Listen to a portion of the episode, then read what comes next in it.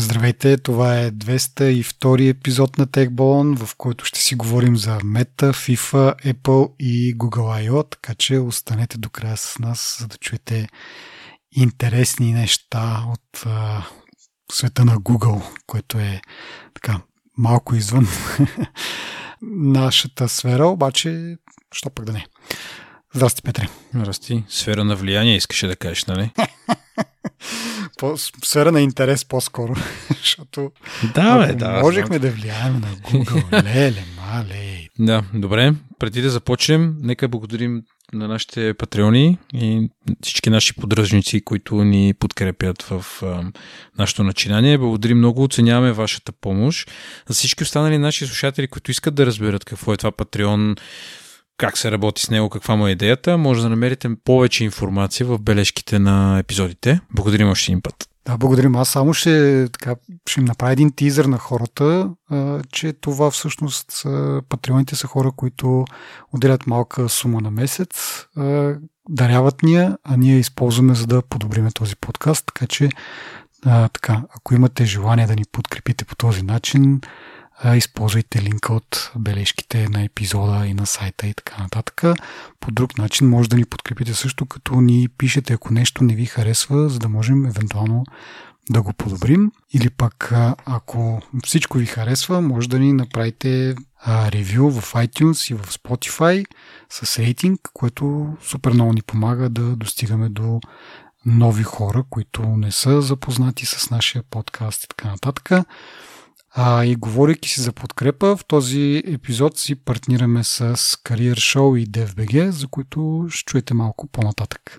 Сега почваме с новините. Първата е, а, както казах, ще си говорим и за мета. Отдавна не сме го правили. Малко се позагубиха. Сега влизат при нас с това, че а, имат лоши финансови резултати и няма да наема толкова много хора, колкото са искали и обвиняват основно Apple за това с, техния, с тяхната функционалност да, да не позволяват тракинг между устройства или какво беше приложения по-скоро и, и услуги.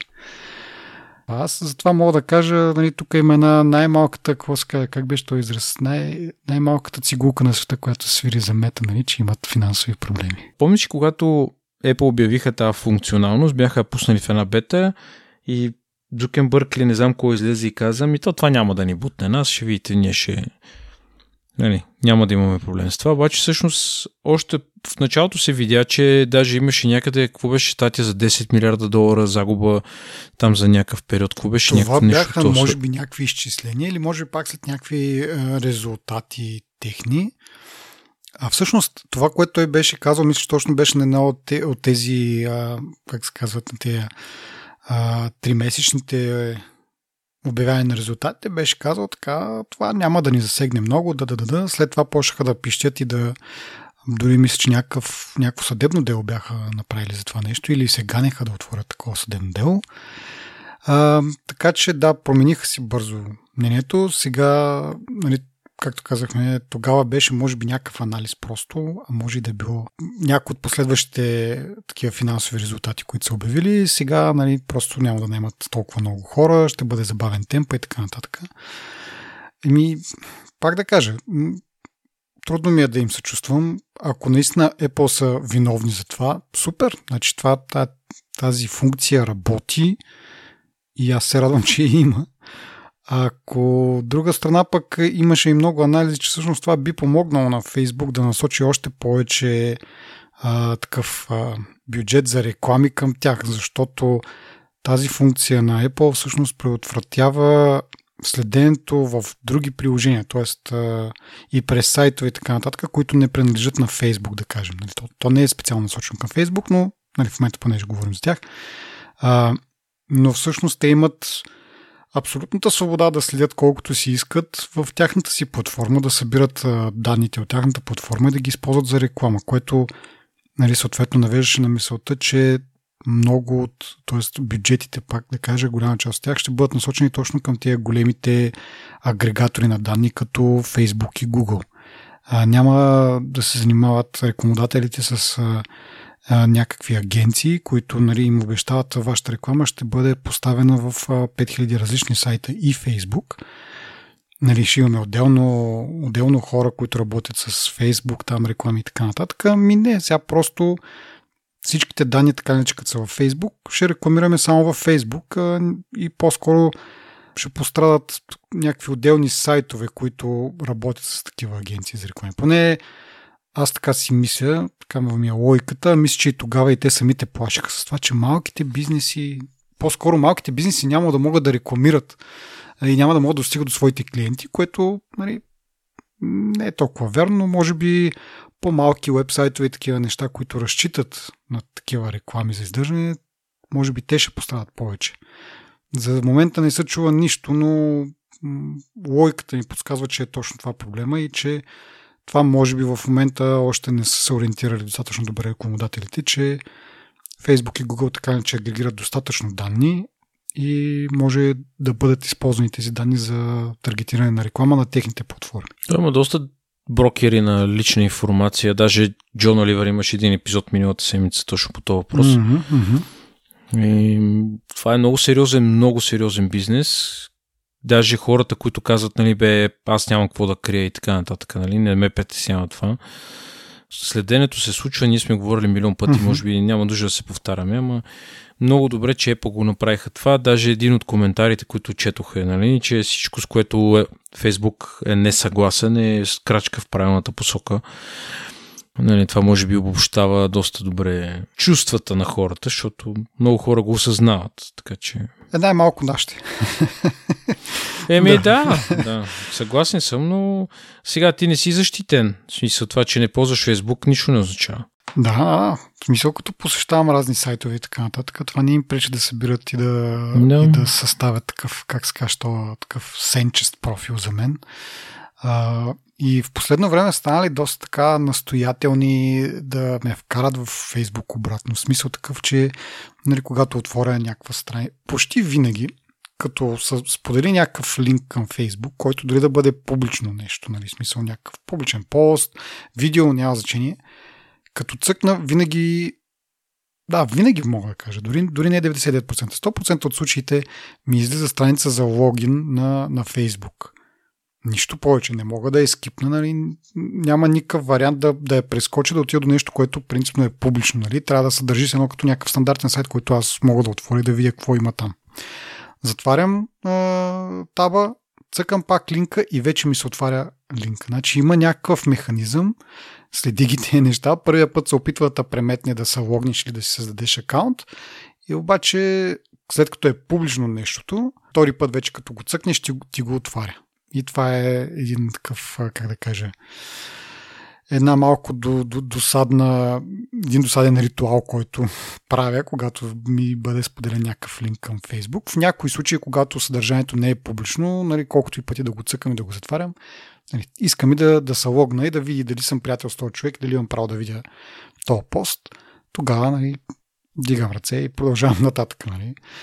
А, но да, все по-настоятелни са станали. Да не говорим за Инстаграм. Там а, няма никакъв шанс да отвориш нещо в Инстаграм без да имаш, а, да имаш профил. Работят сериозно върху това да могат да свържат данните. Нали? Дори въпреки тези сенчести профили и така нататък, много по-добре е да, да си логнат постоянно в техните услуги и да, могат много точно да отнесат твоите действия към профила ти, нали? И така нататък те не е само това ми. Те отнасят и всички околни около тебе с геолокация, разбират кой е до тебе с какъв профил е и така нататък. Много е дълбока цялата тази работа.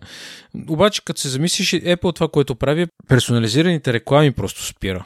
Нали? Не ги не спира всички реклами. Да, така че... Да.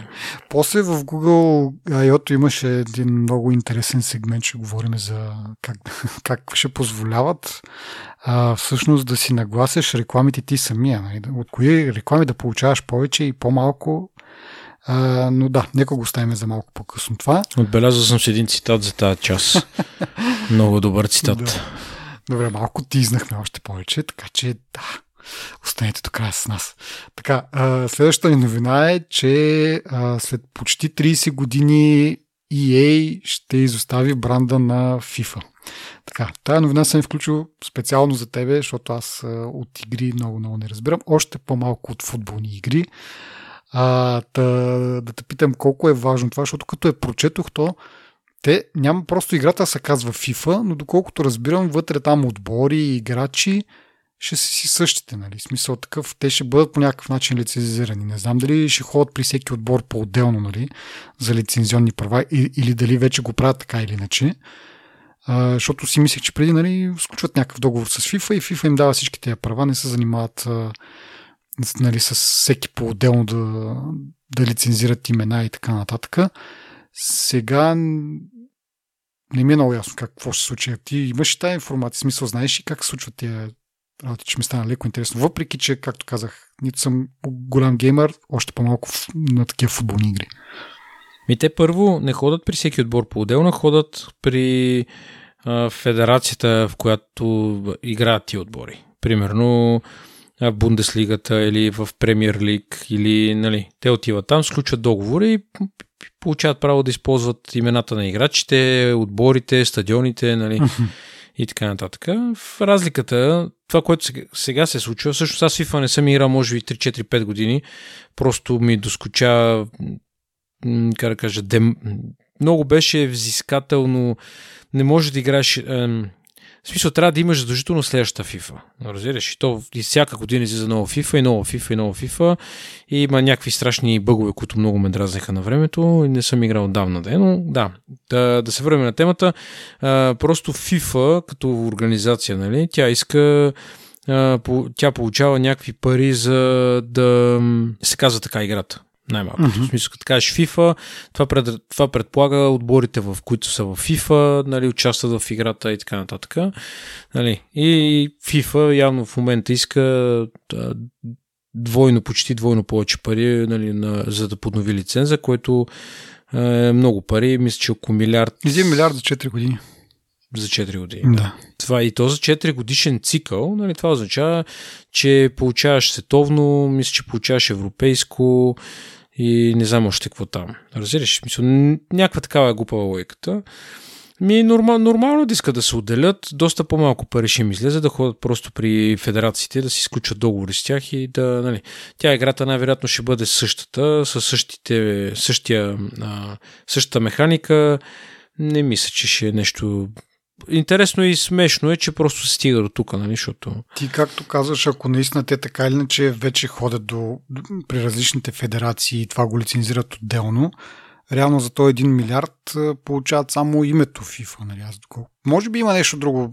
То не е малко това по принцип, защото... Нали, да, да, да но, но, но, ако им спестява поне това нещо, нали, да не се занимават с отделните играчи, директно за този 1 милиард или там, каквито са парите, да получават всичко на готово, нали? да работиш само с, с, един, с една компания срещу тебе и да се договаряш само с нея, окей, има някаква лойка. Обаче, ако ти така иначе с тях се договаряш за, за име и там не знам какво още, и отделно се договаряш с а, а, ти как го казва това? С отделните лиги?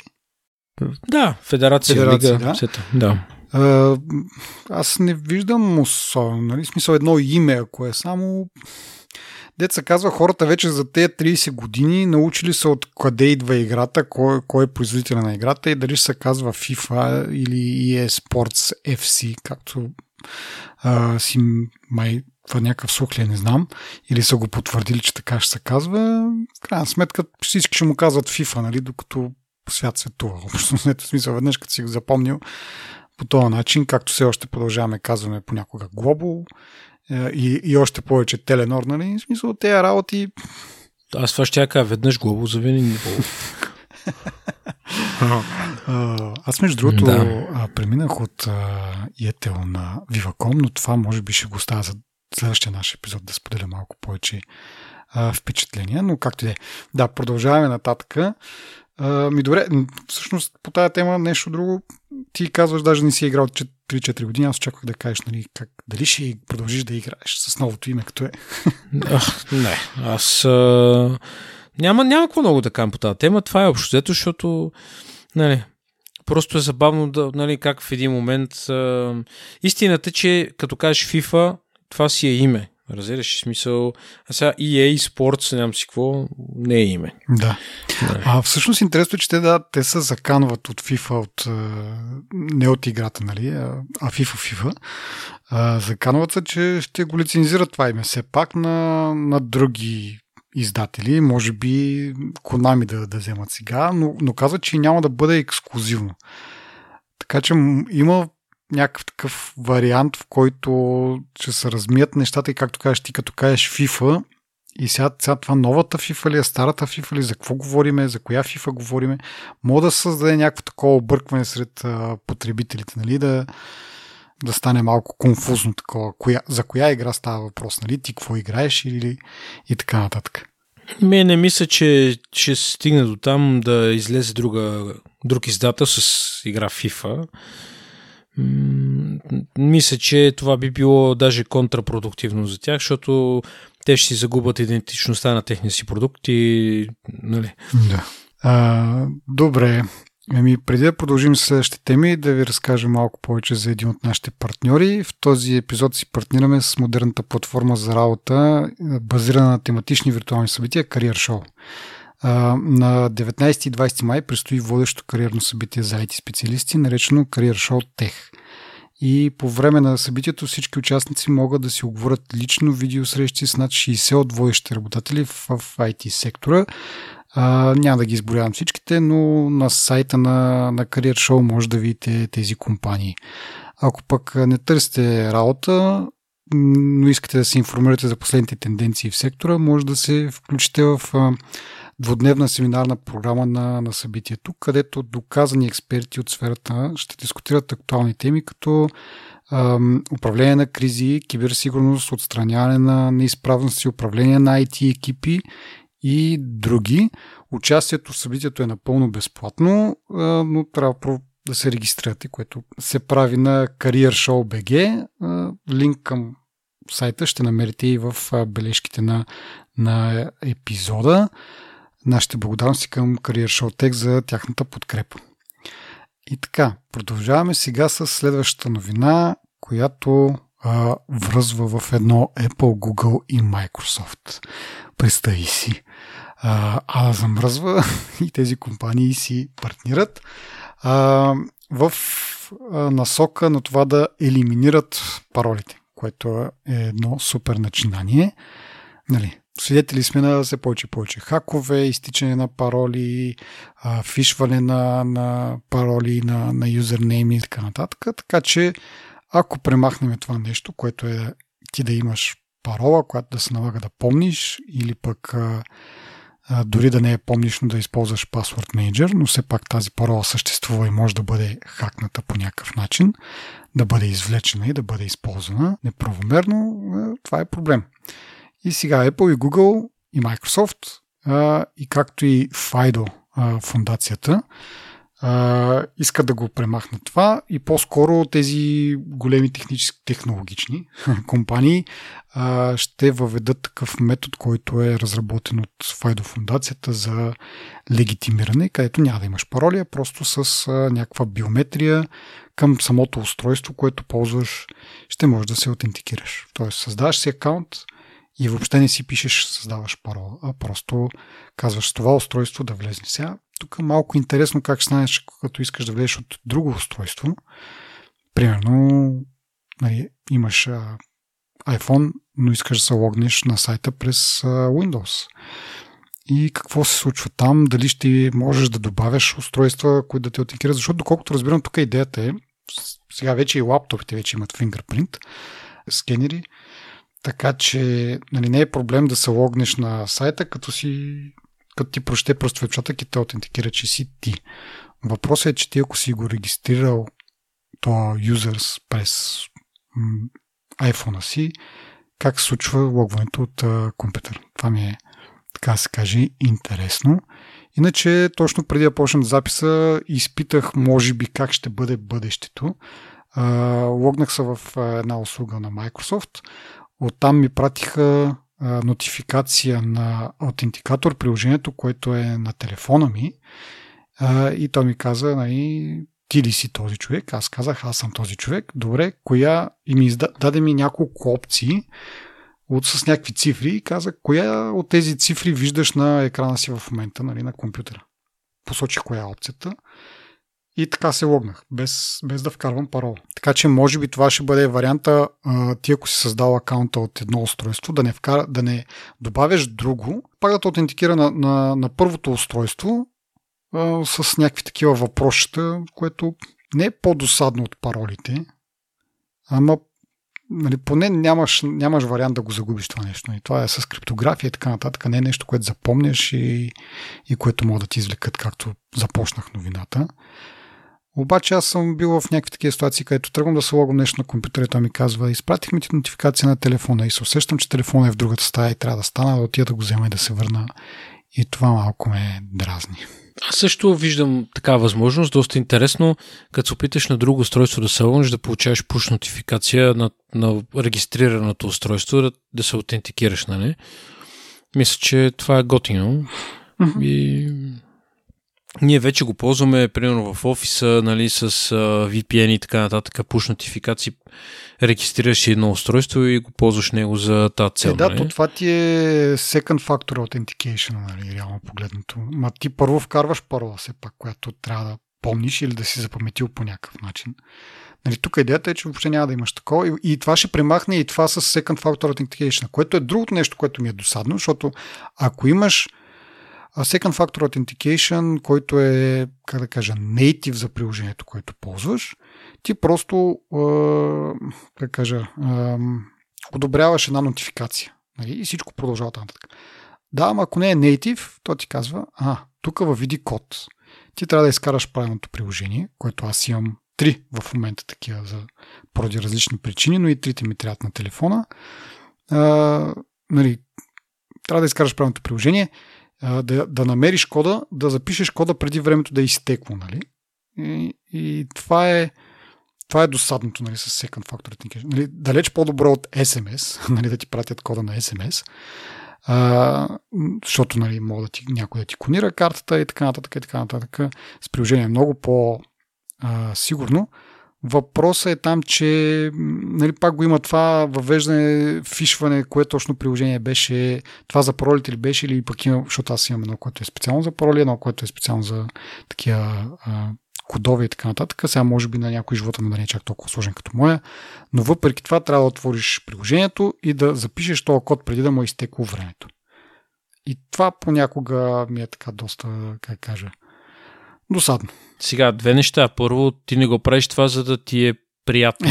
да, да, да. Той го има това, нали, че сигурността и удобството са на две противоположни страни нали, и трябва да, са, трябва да има някакъв баланс. Това е така, със сигурност. Въпросът е, че при едни, да кажем, ако се опитвам да, да, да използвам Microsoft услуги или на Apple услугите, при тях нотификацията е такава интерактивна. В смисъл и пристига нотификацията и аз мога да, да цъкна да, одобрявам този достъп. В случая с Microsoft там ми дава някакви цифри допълнителни да, да се увери, че действително аз съм човека пред компютъра, а не а, по някакъв начин просто да съвпаднат а, някой да се опитва да се логне в акаунта ми, докато аз се опитвам да се логна, да ми изкара нали, нотификация ти или се опитваш аз да кажа да бе, аз съм бе, а в същото време да е някой друг. Нали, това е окей. Okay но е доста по-интерактивно от това, нали, а, дори да не получиш нотификация, просто да получиш един прозорец, който казва, въведи тук кода. И ти отиваш, намираш приложението, намираш кода, и като имаш малко повече, трябва да скролнеш, да го намериш кой е точно за, за дадената услуга, което ми се случва също често, затова го казвам, и да въведеш кода. Нали? Смисъл, има, пак казвам, да, със сигурност, за да, за, за да е по-секюр, е, няма да бъде чак толкова много удобно, но има и варианти да го направят малко, малко по-удобно от това, което описах току-що. Нали? И затова си мисля сега с този алианс между тези Google, Apple, Microsoft и, и FIDO фундацията. Се надявам нали, това да се въведе, да изчистиме паролите и той един вид смесва в, в едно хем въвеждането на парола, хем Second Factor Authentication, защото нали, тота контактва на устройство, което ти трябва да имаш и ти трябва да се аутентикираш там с някаква биометрия. Нали.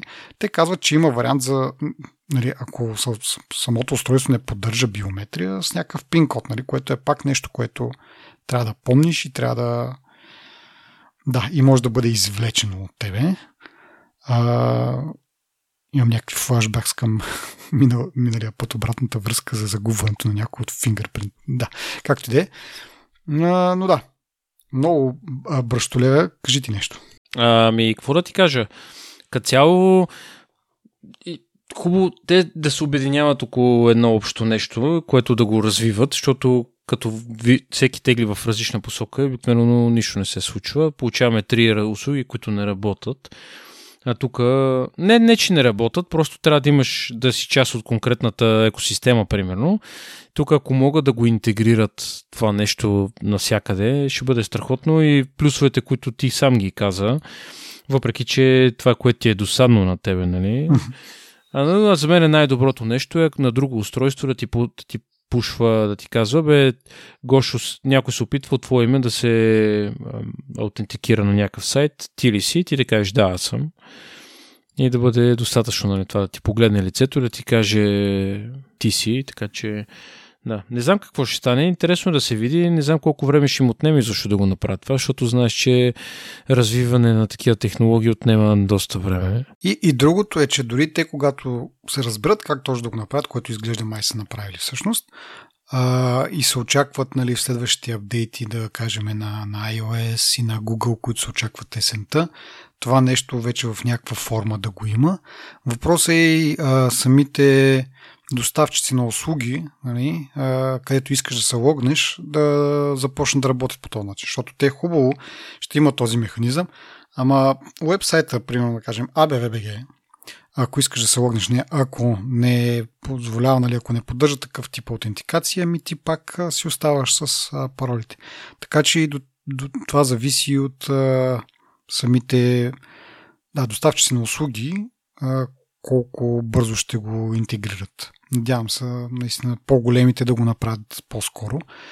Доста ще ни улесни нещата от към password management. Нали? Аз преди време говорих за това как на повечето места където е възможно, ползвам uh, Sign-in with Apple. А, старите стари услуги, които ползвам, също се до, нали, къде е по-успешно, къде е по-малко успешно, опитах да мигрирам към Sign-in with Apple. Точно тази гледна точка, нали, по-малко а, как кажа, пароли и юзернейми да, да менажирам, но въпреки това имам доста в Password Manager си и това е, нали, говорейки за Password Manager, нали, тяхната работа доста ще бъде окастрена, т.е. нуждата от такива Password Manager доста ще по-намалее. А, но може би никога няма да изчезне, защото, както казахме, зависи от самите а, доставчици дали ще въведат този тип аутентикация. Не знам ти кога предвиждаш да го има това, като ти кажеш края на годината, есента, ама... И ми надявам се до година, примерно, за една година да по-големите да, доставчици да, да са преминали вече. No. Нали? Защото първо трябва да, да се пусне това от Apple, Google и Microsoft, да се види как точно работи, да се види дали има интерес и така нататък.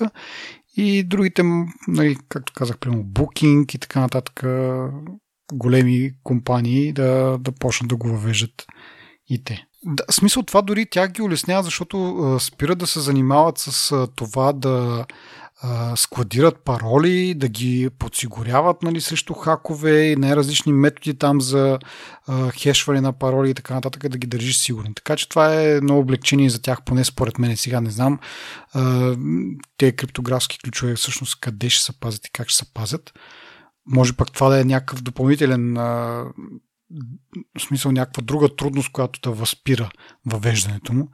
А, не съм много наясно това какво ще изисква, но надявам се да, да не е чак толкова голяма трудност и, и бързо да бъде въведен. И аз искам пак си. Добре.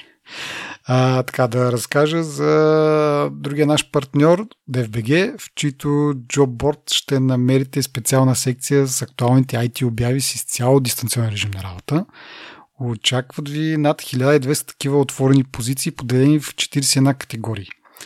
А, така че разглеждайки ремонт обявите ще видите такива за Java, .NET, PHP и още много други може да го направите на DFBG наклона Remote или, както вече казах няколко хиляди пъти, тези линкове съществуват в нашите бележки, така че възползвайте се. Много са удобни. А, можете също така и да потърсите специални оферти в Facebook групата, наречена Remote IT Jobs България, посветена изцяло на отдалечения режим на работа. Така че дайте смело напред. А, ние благодариме на DFBG за тяхната подкрепа. И така, сега продължаваме с една малко тъжна новина, може би. И тя е, че iPod официално вече спира да бъде произвеждан и ще се продава докато има наличности. Както много хора се пошигуваха при излизането на тази новина, то по-скоро новината е, че iPod все още се продава. Нали? Вече отдавна не е в полезрението, нали? в популярните така, новини. Обаче от друга страна, и като кажеш iPod, нали, това си е една класика, едно въпреки че аз никога не съм имал iPod, не мога да релейтна с, с това. Въпреки, че бях 2006 година в Штатите и това, нали, а, като тиш на бригада в Штатите, какво, какво, какво си купуваш? Разбира се, че iPod, защото първо излиза доста по-ефтино, второ така и така си там, второ, трето, 2006 година, това е разгара, нали, малко преди iPhone да излезне и пика на, на iPod-ите. Но да, купих си други неща, не си купих iPod. А, и така че нямам тази тая носталгия или това нещо по, по самия продукт, но просто знайки какво е направил за компанията, мога да кажа повече от iMac, който нали, е първият продукт, който излиза там и уж спасява компанията от банкрут. Това може би е така, но iPod, iPod прави Apple популярна и покрай iPod нали, се случват и, и други неща. Така че от тази гледна точка ми е малко такова, но да знам, не точно тъжно, но просто заминава си нещо айконик, нали, което е подпомогнало нали, тази компания, от която живо се интересуваме и от техните технологии. А, и така. Аз само искам да добавя, че всъщност iPod е, не е икона само като продукт нали, на, за Apple, ми като цяло и за цялата музикална индустрия нали, ние MP3 плеери всички сме имали под някаква форма на времето. Аз не знам по-младите ни слушатели дали са имали такова нещо, но на време беше много популярно а, да имаш MP3 плеер. Да. Uh, iPod беше нещо, което беше много... Имаше едно колело, което като го пипаш и то се върти и скроваш и е много готино беше това колело. Аз не знам как се каже този... Дали не беше някакъв краун? Не знам. А, да, бе, имаше май някакво специално име, ама... Има си специално име и то е тъч такова, ама много е странно, като го видиш и е като космическа технология, нали, за времето си им предвид. Та, музикалната индустрия, нали, нещо, което рядко се споменава исторически, нали, е всъщност покрай iTunes, нали, Стив Джобс, дето ходи там и се разбира с големите музикални издатели да си пускат музиката в iTunes, когато започват легализирането на музиката, mm-hmm. защото тогава Napster нали, карти и още взето MP3-ките са стандарт. Те и до ден не са стандарт. Познавам хора, които не ползват стриминг. Mm-hmm. та, нали, iPod е естественото продължение на, на, на тези усилия и, и общо взето това е нещото, което даже мисля си в главата ми се върти първия iPod има 500 песни или мога да събереш нещо да, от сорта, да. Което ти като си представиш, хората слушат дискове и си носят дискмените, които имат по 12-15 песни в тях и трябва да имаш една раница с дискове, за да имаш 100 песни. Нали? Ти така мога да събереш примерно няколко сотин песни в джоба си, който да беше топа. Нали? И вече в годините, според мен, се поизроди малко а, дизайна и нали, това, тази а, привлекателност на iPod като цяло, според мен, е поспадна. И вече като излезе iPhone, нали, ти имаш а, музика на, на него, така че нямаш нужда от второ устройство. То дори в началото приложението за музика на телефона на iPhone се нарича iPod. В смисъл, не е, да. не е мюзик, не е такова ми. Отваряш mm-hmm. iPod и телефонът ти става iPod. Да, смисъл с, с времето нуждата от такива устройства тотално тотално се изчисти. Нали? Смисъл, вече ням, нали, дори не говориме за стриминг услугите, които са някакво явление от последните няколко години, но още от преди това нали, телефоните имаха достатъчно памет да си качиш музика и да си слушаш, както каза ти, 500 хиляда, колкото искаш, сега не колкото искаш, да, но солидно количество а, песни. А другото, което е, както каза и ти, легализирането на, на това iTunes, нали, покрай iPod и iTunes, а, стана много удобно да си купуваш а, песни. Повечето хора спряха да се занимават с, с пиратстване, защото това беше толкова, толкова удобно. Така че не само спаси или не точно спаси, но популяризира Apple, но със сигурност спас, е спасило музикалната индустрия, защото точно в този период пиратството има някакви огромни мащаби. Нали, последвало вече от пиратство в филмите, но първо това става при, при музиката. И с това удобство и с а, тези цени, нали, по един долар на, на песен, а, просто революционира цяла, цялата индустрия и я спасява в същото време. А, те много са дърпали защо може да си купуваш отделни песни, защото преди това нали, модела е бил, правиш една-две добри нали, хит, хитови песни и продаваш цял албум. Но вече с а, възможността да си купуваш отделни песни на тях, а, нали, на музикалните компании, това им се струва, че нали, хората ще купуват само определени песни, които са хитовете, а останалите никой няма да ги купува и съответно там ще се куби, ще се куби оборот, защото ти като купиш, да кажем, един диск за 15 долара, купуваш едно, всяка една песен по 1 долар. А така купуваш само хитовете и плащаш 2-3 долара максимум от, от, от албума. В началото може би търпят някакви загуби, но в момента, нали, сега с стриминга вече е съвсем различно, но нали, в пика на iPod си мисля, че са били доста доволни, че са предприели тази стъпка и са доверили на Apple. Ти това, което кажеш, нали, хората са разбрали, че е нали, по-лесно да си купуват, отколкото да крадат. Нали, това не въжи за България със сигурност, защото съвсем DataBG, който да. знае Rafter DataBG, нали, си, това са неща, които всъщност все още можеш да го чуеш това нещо на някакви стари песни, които... Човек, аз имаше, имаше ня, някакви... Е, не знам дали една или две песни специфично, но а, много време след нали, спирането на, на ползването на такива, на, на, на пиратствени MP3 и така нататък, като чуя определена песен, и си спомням вече коя беше, но като чуя определена песен и като не чуя Rafter BG, и ми е някакво странно. В смисъл такъв. Да.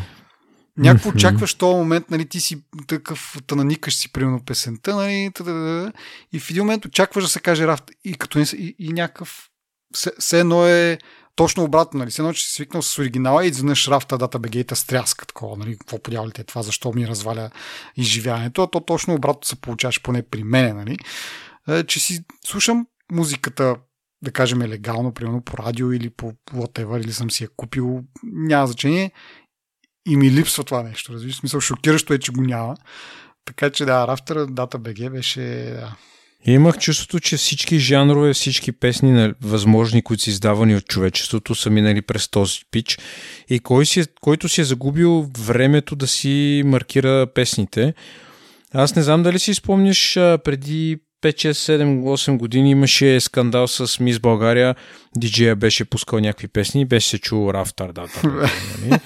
И тогава ги, бяха, тогава ги бяха питали защо не си плащате лиценз, защото нали, това събитие от такъв калибър не мога да пирастваш музика, нали сега. И беше много смешно, но да. А, а то може, може дори да човека да си е купил, нали, да кажем, диска, но му е било много по-лесно да, да изтегли песента и да я има в този формат, защото нали, трябва да го рипнеш този диск, да въведеш правилните метаданни и така нататък, и така нататък, нали, да пък много по-лесно просто изтегли го, нали. Сега, не казвам, че е било легално, но просто казвам, че има дори такава възможност, но както каза ти, този от който да е той от, от Rafter BG, нали, си е положил това усилие, което не е никак малко и хората дори да го имат оригинално, могат да предпочитат да го изтеглят, защото не им се занимават да го рипват. Правилно. Не знам дали хората знаят, може би тук ще издам една малка тайна, но ако имате също още колекция от MP3, това е традиционно, нали, по-скоро е българска стара музика или някаква музика, която, да я знам, я няма конвенционално никой стриминг а, а, сервис, нали? Да речем, ако искате да си, да си слушате вашите си MP3 на всички ваши устройства през Apple Music, нали? можете да си направите плейлист на компютъра, да си ги копнете и той ще ви ги синхронизира в облака и ще ви са ви на всички устройства, което аз го установих и бях много така впечатлен. Нали? Аз имам една колекция от стари вицове, които са от касетки съм ги записвал. Нали? Разбираш? И наистина и си ги слушам. Оня ден си бях пуснал в колата и ми беше супер весело, защото нали, те са от 90-те години, на, примерно на Весо Парцала или на Тоцени Добрев и така нататък. И те няма къде да ги чуеш тия работи. И то това дори за мен не е някаква кражба, защото ти в момента абсолютно не мога да ги купиш тия те тракове от никъде не мога да ги купиш. Нали? Mm-hmm. Те са ни стари касетки, които бяха записвани, презаписвани, нали, докато стигне до мен тази касетка, примерно 10 човека са и се изредили да си записват, нали, да я презапишат. Една така касетка ми се нагъна там лента и скана стана на черва. Така че много добре Еми, знам да. за какво говориш. Да, та искам да кажа, че хората, които имат някаква колекция от някакви такива бижута, искат да си ги ползват, просто си правите в в iTunes на Windows или в Music на Mac си правите плейлист и си копвате песите вътре в този плейлист и той ще ви ги синкне да, аз ще, мисля, че почти мигновено се случва, което е много чудощо. Но това мисля, че трябва да имаш абонамент за Apple Music, защото това е една функция Music Match ли там, какво се водише. Не, не, не, Music Match вече не съществува. Не, не, говорим си, да, трябва да, да, аз мисля, че се подразбира, че трябва да имаш абонамент нали, за Apple Music. И, и така, в смисъл, много е добро това, това нещо. Добре, да се върнем на, на iPod, който, да, спират да го произвеждат. Преди малко ти каза нещо, което ме наведе на тази мисъл, че може би в момента това новината е по- по-скоро, че се продава iPod и а, може би защото когато спряха да произвеждат класическите iPod, тогава реално се сбогувахме с поне ментално с, с iPod, защото в момента а, нали, ти каза в началото 500 песни е можел да събира и така нататък. Сега вече нали, то е било с, с такъв хард диск, който е магнитен хард диск, нали, с магнитни плочи. в последствие, както казах, когато класическите iPod умират, продължава този iPod Touch, който на практика е части от, от iPhone без а, телефонната част. Нали. А, по-различен дизайн е, откроява се, действително, но на практика това си е iPhone, с, на който върви iOS и вътре просто имаш нали, едно от приложенията е за музика, но имаш и всички други приложения, които имаш и за, за iOS, както казах пак, без телефонната част, може и без SMS. Не знам дали iMessage би имал на, на iPod Touch. Но така иначе, да, Последния апдейт мисля, че 2019 година се случи на този iPod Touch с части от iPhone 7, който няколко години по-рано беше излезнал. Според мен трябваше да, да има някаква юбилейна версия, да речем, е сега с следващия iPhone в котията и един iPod подарък. примерно iPod първа генерация или нещо такова. Това ще е много, много добро. Или да пуснат отделно да се продава, да, да, да на някакви носталгици такива, да направят то последно, един последен бум на продажбите и да се приключи. Но да, всеки вече има телефон с достатъчно памет в него и да не говорим, че вече дори памета не е толкова важно, защото всичко е на, на стриминг. И да продължиме към Google Keynote. Да, давай да го разнищиме. Ами добре, на тебе какво ти направи впечатление по този Keynote? Да те питам първо. Едно и също нещо ми прави всеки път, впечатление на тия презентации. Сцената и начина по който е направена тази презентация, първо, не знам дали е предполагам не е. Мисля, мисля, че те наистина са навънка в някаква гора ли са в са или имат някаква, да знам, някаква зала, която е озеленена по този начин. Първо много ми хареса това, че е открито и че е отворено, създава се впечатлението на нали, едва ли не, че ще има вятър около хората. Той не имаше, знам дали е... имаше на, на, на една от презентърките Еми... и са вееше полата, така че със сигурност... Не обърна внимание за това, но изглежда много готино това нещо. И второто, което ми направи впечатление, че е презентация на живо и се замислих всъщност Apple кога ще се пречупят да се върнат към презентацията на живо. Все пак те построиха космическия кораб и тази зала, не знам как се казва, май на Стив Джобс я кръстиха Да. залата. А, тя е, не знам, сигурно за 5-6 хиляди човека. Беше, правиха и те много готини презентации. Там не, не ми харесват толкова презентациите, които са на запис. Ние това сме коментирали, но нали, за Google мен това ми изкефи, че първо е на живо и второ а, качеството също е много добро. Независимо, че е на живо, презенторите а, бяха доста прилични, публиката беше малко умряла. Ама, еми, защото на Apple, на, на, на презентациите, там се вика, свири се, като на сватба малко. Докато тук даже не си спомням как, някакъв фичър там спомена този диня и някакъв се усмели от публиката да се извика. Беше единствен, който, нали, пълна Малко тишина. и- конфузно, да, да, да. Да, и беше конфузно. Иначе, а, какво ти кажа, нещата, които представиха, не ме впечатлиха значително. Някои неща много ми харесаха, някои неща изобщо не ми харесаха. Но ако искаш да караме подред, дай по твоите записки, защото знам, че ти си много обстоятелствен и Нещата са ти Детайлен на- съм, подредил съм ги нещата, но като каза за презентацията, не мислех да го, да го казвам това, обаче все още ми седи в знанието този, като представи а, това а, часовника и колко доволен беше как, как го направи това, защото той седи с а, такъв един, едно яке тип бомбър, някакси така ми заприличаше. Нали? И съответно не се вижда часовник. са- И вика, ето сега да ви представим нашия нов продукт и само дърпа ръкава и отдолу излиза един пиксел а, часовник и толкова беше щастлив човек от това нещо. В смисъл така се беше нахилил. Направо ми стопли сърцето. В смисъл супер, супер ме накепи. Така, иначе, да, като изк- изключиме това, а, ами аз малко се повлиях от а, нашия приятел, който никога не мога да му кажем както трябва съкръщението на името, затова ще давам с пълното Марк, Маркес Браунли а, в YouTube, който ги беше подредил май не по точно хронологичен ред, както бяха в презентациите, а по ред на излизане. В смисъл бе, имаше три, три различни като категории. Нали. Продукти, които ще видим много скоро, продукти, които се очакват тази година през есента и продукти, които ще видим в бъдещето 2023. Нали. Това специално е таблет. Нали. Продукт, т.е. Не, не е в множествено число.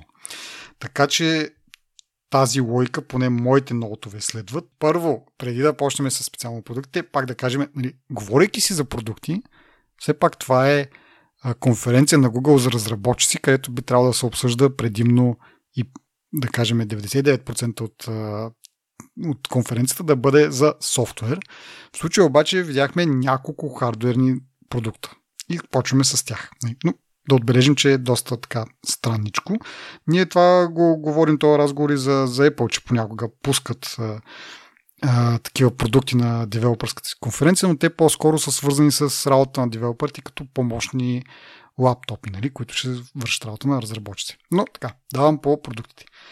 Така, първо Pixel 6a а, ще бъде достъпен юли месец. Мисля, че можеше да почне да се поръчва към края на юли и там седмица по-късно да бъде получен. А, така, сега. Този Pixel 6a е по-малък от Pixel 6, както те го нарекоха Pocketable. Такъв, демек, нали, другите трябва да ги държиш в чанта. Този с а, 6,1 инча екран може да го сложиш и в джоба. Толкова е малък. А, използва същия тензор чип, което е супер, нали, с а, както шестицата, но нали, трябва да се има в предвид, че шестицата излезна преди 6 месеца и до момента те явно м- са достигнали ниво на производство, което е, нали, им позволява да, да го вкарат и в по-ефтини телефони. Другата, т.е. не другата, ами реално разликата между 6 и 6А е, както казах вече, малко по-малкия дисплей, който е и 60 Hz, вместо там 120 и така нататък. А, друга разлика в дисплея, мисля, че това е основното. Големината и, и упресняването. Откъде от другаде са спестили пари? От камерата. Камерата е с сензор, който сме виждали вече в Pixel 2, 3 и 4. Значи, ние преди сме го коментирали, че в тези, нали, едва в Pixel 5 те се осмелиха да сменят сензора. А, и сега го използват отново в 6A, което от една страна нали, нали, стар сензор, ама от друга страна, като замислиш, от колко години имаме диджитал фотография, нали? И сензорите, колко повече самия хардвер. Знам ли аз? Не, не ги разбирам чак до там нещата, но и преди сме казвали, Google те са крале нали, на софтуера. И те продължават да работят с един хардвер, който са работили дълги години. Това го казахме за Pixel 3 или 4, мисля вече, че нали, там идеологията беше същия хардвер, който вече те много добре познават и много добре могат да оптимизират. И сега тази идеология малко се връща. Нали? Използват същия хардвер от преди няколко години, който са работили в продължение на няколко години и просто му слагат нов фърмуер, нов, нов а, софтуер, който да допълнително да обработва снимките, които, което знаеме, че Google са добри в това.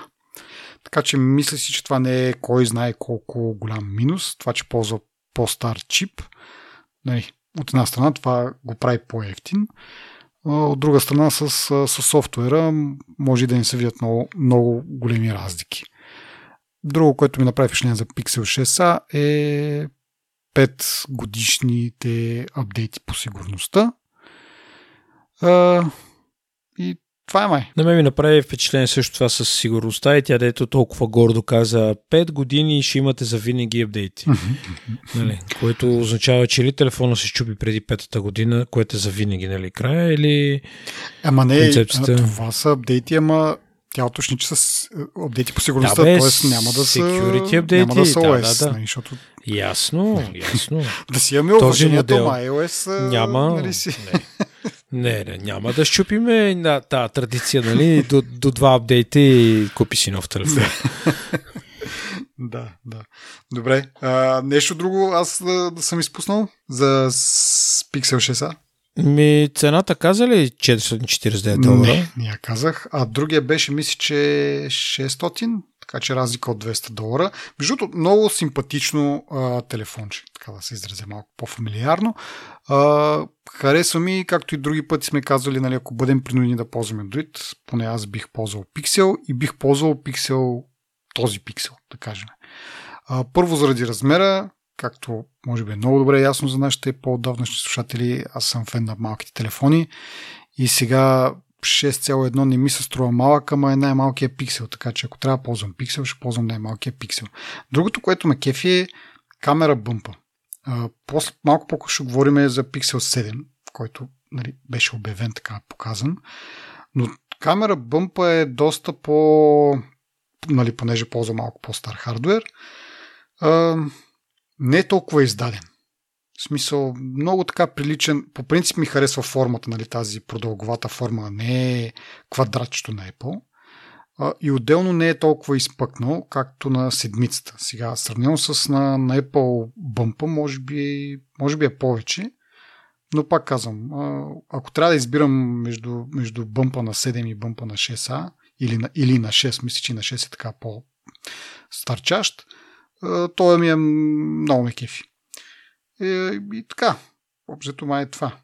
Другото е, че няма жак, което е смешно, защото преди няколко месеца, т.е. при даже при пускането на 6А, те бяха пуснали някаква такава подигравателна реклама, едва ли не, че а, при пускането на 6, сега се чух какво казвам, при пускането на 6, който има жак, нали, за слушалки, бяха пуснали някакви такива рекламки тип Джони Айв говори в бялата си стая за, за Жака.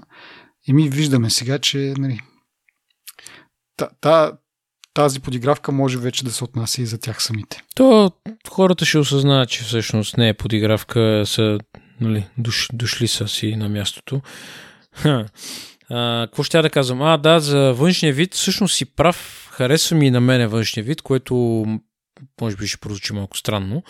Някъде даже вчера ли, вчера май гледах две сравнителни картинки с uh, iPhone mini някакъв, може би последното мини и нали, това на външен вид и всъщност като се загледаш тук има малко повече детайл, малко повече текстура, нали, малко по-интересно е, наистина ми харесва, плюс това тази камера, която дупката отпред те чакаме в новия iPhone, също изглежда много... Абе, добър е телефон. Харесва ми на мен това телефон, че малко ми е малко 6 инча, ама... Е, ти пак. Как малко? А, чакам. То е колкото малко. стандартния Той, е- iPhone, май.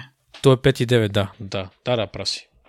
Съгласен. Защото, при ако викаш, мога да го носиш джоба и затова се замислих по новите стандарти, нали знаеш, смисъл, по новия стандарт 6, едно време това бяха, а, какво бяха, фаблети. А, no. нали, сега вече са покетабол, нали, и, и, така, как каже, малки телефони и покетабол телефони. Какво, какво ти кажа, да? Не съм доволен, както мис... не знам дали вече говорихме, че май като няма сега мини ново 14 а, и съм доста тъжен това факт. А, да, какво се прави? Както те. Добре, ами ако нямаш друго за пиксела, да продължаваме с, за другите неща.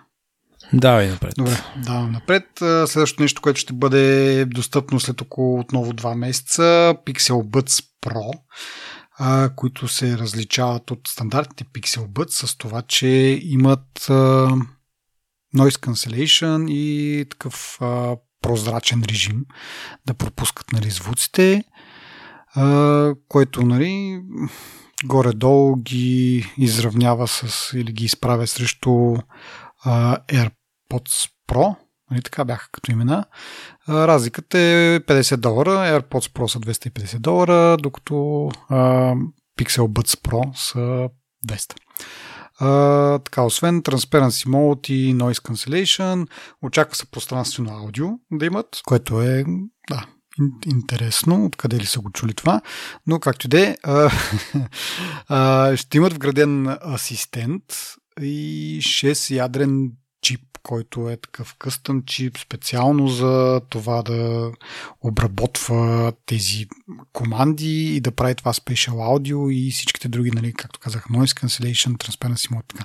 така виждаме, че така вървят постъпките на Apple, което нали, не е лошо, а, просто по-лесно за, за обяснение в момента. Нали, дизайна е съвсем различен, разбира се. А, едно нещо ми направи впечатление, че малко, поне по това, което видях като обяснение, малко читват за бързото превключване между различни устройства. Нали? Всъщност, доколкото разбирам, а, Pixel Buds ще, ще поддържат така нареченото multi-point connection. Нали? Тоест ще може едновременно да бъдат вързани и към телефона, и към а, компютър, и към нещо друго. И съответно това, което издава звуци, то ще взима превес. Нали, те, както го казаха, нали, ще преминете от подкаста на телефона към YouTube видеото и така нататък съвсем плавно и без да се налага да правите каквото и да било. Но се опитаха да го представят, поне така на мен ми изглеждаше, като функцията на Apple, която просто превключва слушалките. Те не могат да, мисля, че е, поне така си мисля, не могат да се вържат към повече от едно устройство едновременно, но много лесно превключват между кои устройства са включени. Разбира се, ако са в екосистемата на Apple. Тоест, ако имате Mac и iPhone, ще стане. Ако имате Windows лаптоп или компютър, няма да стане толкова лесно. А, но пак да кажа да се върна на Pixel Buds Pro, че то не поддържа толкова лесно превключване, най-малкото, защото нали, предполага се, че по-голямата част от потребителите на Android и на Pixel Buds, Pixel Buds Pro ще ползват Windows компютър. И няма да е толкова лесно при включването, но просто ако така не, че вече сте ги синхронизирали или сдвоили с компютъра си, те ще поддържат тая, тая връзка и с компютъра и с телефона и просто което издава звук, то ще бъде нещо, което е вързано към или по-скоро ще, да, ще се чува през слушалките. А, аз имам едни джабра слушалки служебни, които ги бях вързал един път за телефона. Uh-huh. И после не мога да го разкача, защото както и да е той на таблета ми ги връзва, както и да е. Мисълта ми е, че където има звук, там, там автоматично отива слушалките и почва да слушат. Uh-huh. Нали, да. Сега, ако имаш, ако слушаш музика, вече имаш звук, обаче ако ти звънне, да речеме на лаптопа да, Teams, uh-huh. примерно, явно, прави, явно има някакъв приоритет, в който превключва, спира музиката и тръгва разговора. Да. Нали. Сега не съм правил много експерименти и тестове, но така работи. Така, uh-huh. предполагам, че може би в някакъв подобен начин, по някакъв подобен начин ще работи и това. Нали. Това от една страна е добре, нали, за да не си пропуснеш разговора, да кажем. От друга страна, ако става въпрос за някакви системни звуци, нали, нещо там просто припилква и да ти спира музиката, ще бъде тъпо. Така че надявам се наистина да, да тя, то, то просто зависи от самата операционна система, как ги категоризира самите звуци, нали, да има някаква настройка, да кажеш такива нотификации, ала бала, не ми прекъсвай музиката, ама сега, примерно, ако е звънене някакво, разбира се, че трябва да го чуя. А, така че м- има, има мекдан за грешки, ще видим как то ще, ще е имплементирано. Дано, дано по да го видим пък. Еми само два месеца, както казахме, да, тези, тези два продукта са от по-скорошните, които ще видим. А, минавам на тези, които ще видим по-нататък. Pixel 7 и Pixel 7 Pro.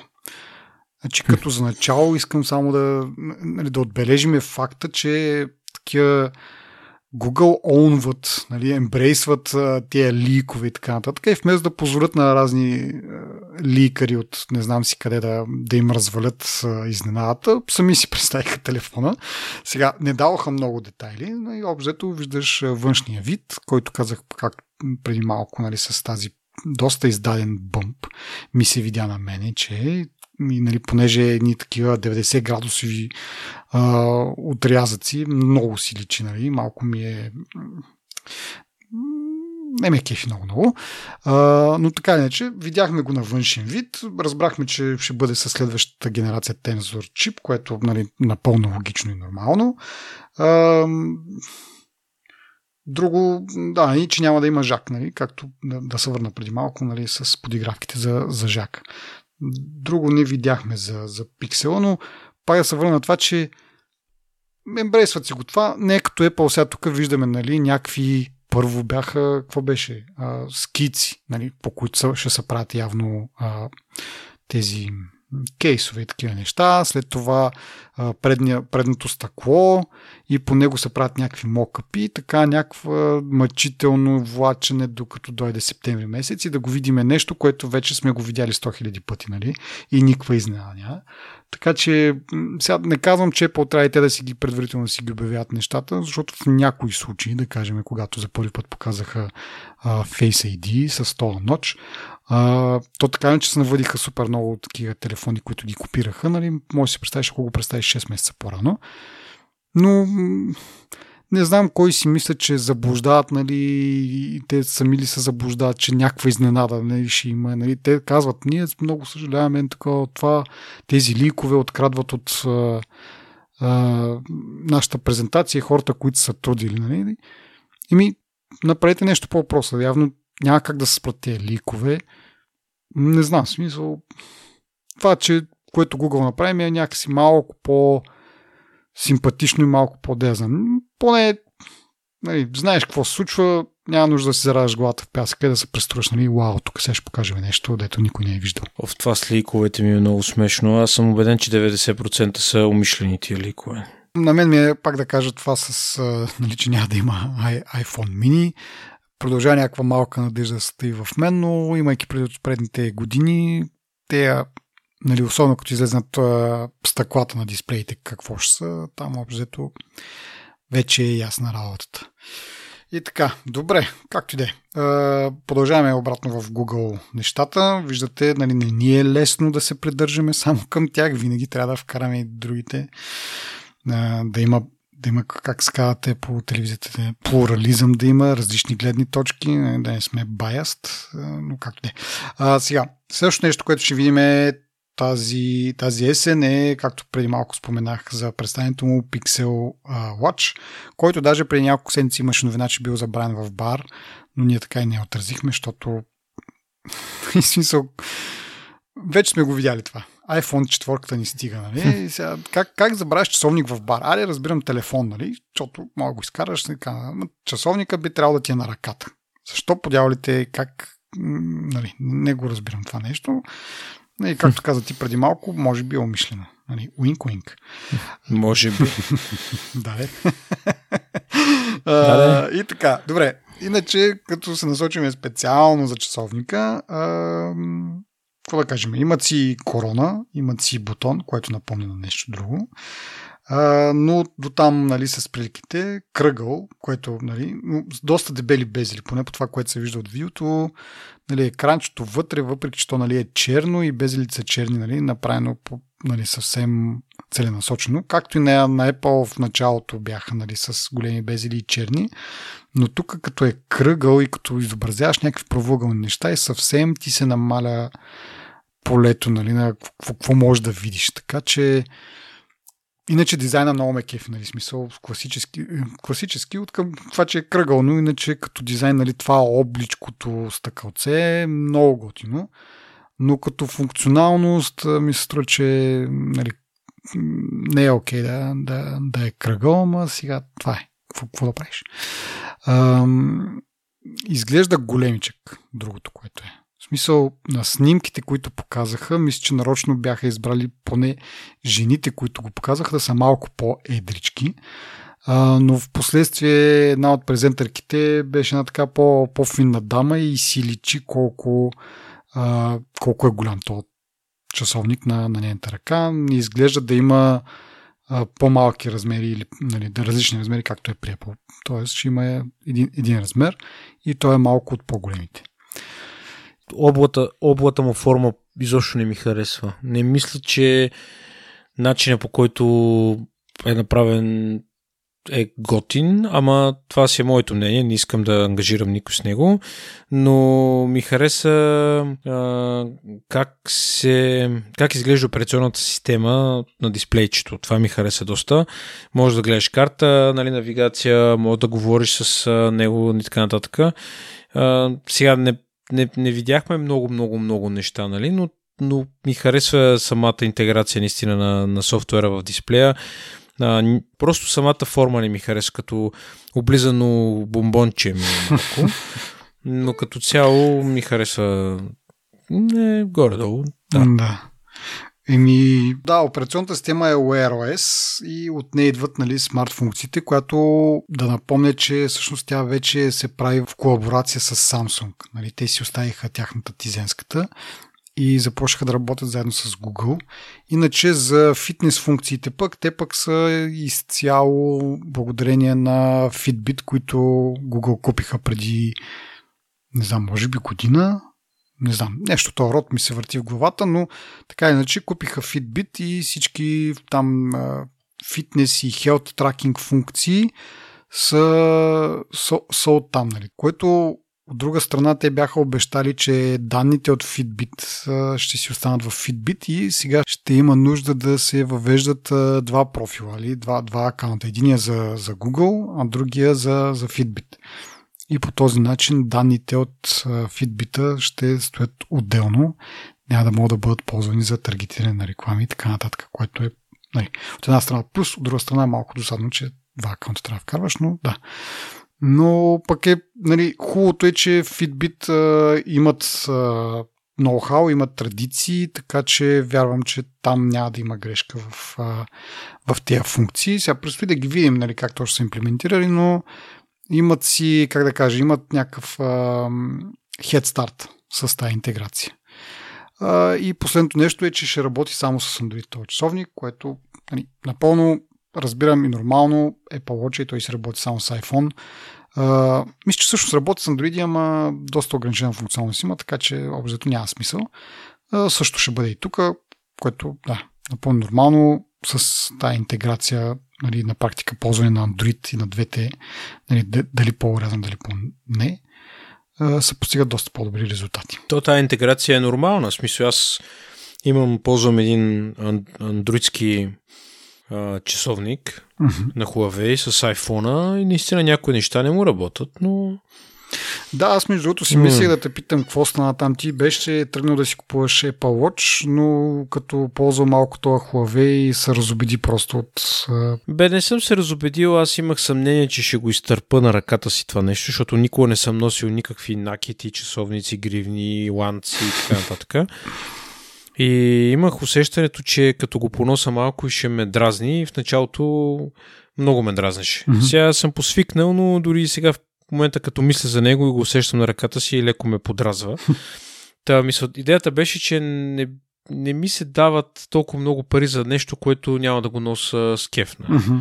Има дни, примерно 2-3 дни, в които не му обръщам внимание на часовника. Има дни, в които просто нямам, като се вляза в къщи, нямам търпение да го сваля от ръката си и да го сложа някъде, да не го гледам. нали, в смисъл, някакво лов хейтър е в цялата схема. Не мога да кажа нищо лошо за този часовник, но е като обикновен часовник. Не го ползвам с никакви много, много смарт функции, брои ми крачките и гледам колко е часа. Това, това е нещо, което ползвам. А, липсва ми, че няма OS on дисплей, защото понякога китката като, като искам да го погледна, пък китката не извършва някакво голямо движение, нали, да, това да се сети, че нещо се движи там. Нали, трябва да натисна и така нататък. Та OS on мисля, че е една голяма функция, която за часовниците е важна. А, ма, като цяло не съм недоволен. Не знам, даже вчера гледах, понеже това е GT2, нали, някакъв следващ модел, там има и на, на Huawei, ма не се решавам още да дам много пари за часовник, а, нали, по тази причина. Тоест, ако взимаш часовник, ще бъде Huawei, няма да бъде Apple Watch. Правилно ли разбирам? Ами, ми, да не ти звучи точно по този начин, но да речем разликата в цената е голяма тежест всъщност в това нещо. И те са около 200 лева, са 200 до 300 лева е примерно. Пък аз май нямаме Apple Watch, който да е такъв. Абсолютно, И така. абсолютно Да. няма. Няма такъв, да. Мисълта ми е, нали, някой ден, може би, бих си купил Apple Watch, но просто в момента изпитвам наистина съмнение. Даже в момента го свалих часовника, защото Припомних Ме ти за него и ме тази напряга, да. И в интерес на истината, да. Иначе не е лошо нещо. Мгм. Аз съм очуден колко много време го нося сега от друга страна, нали? Да. А, и така. Мгм. Добре, ще чакаме някакво, някакво ревю след някакво време. Дали на, на нов Huawei, дали на Apple Watch. а, този, между другото, тък му си помисли като каза за цената, но мисля, че го нямаме цена за пиксела.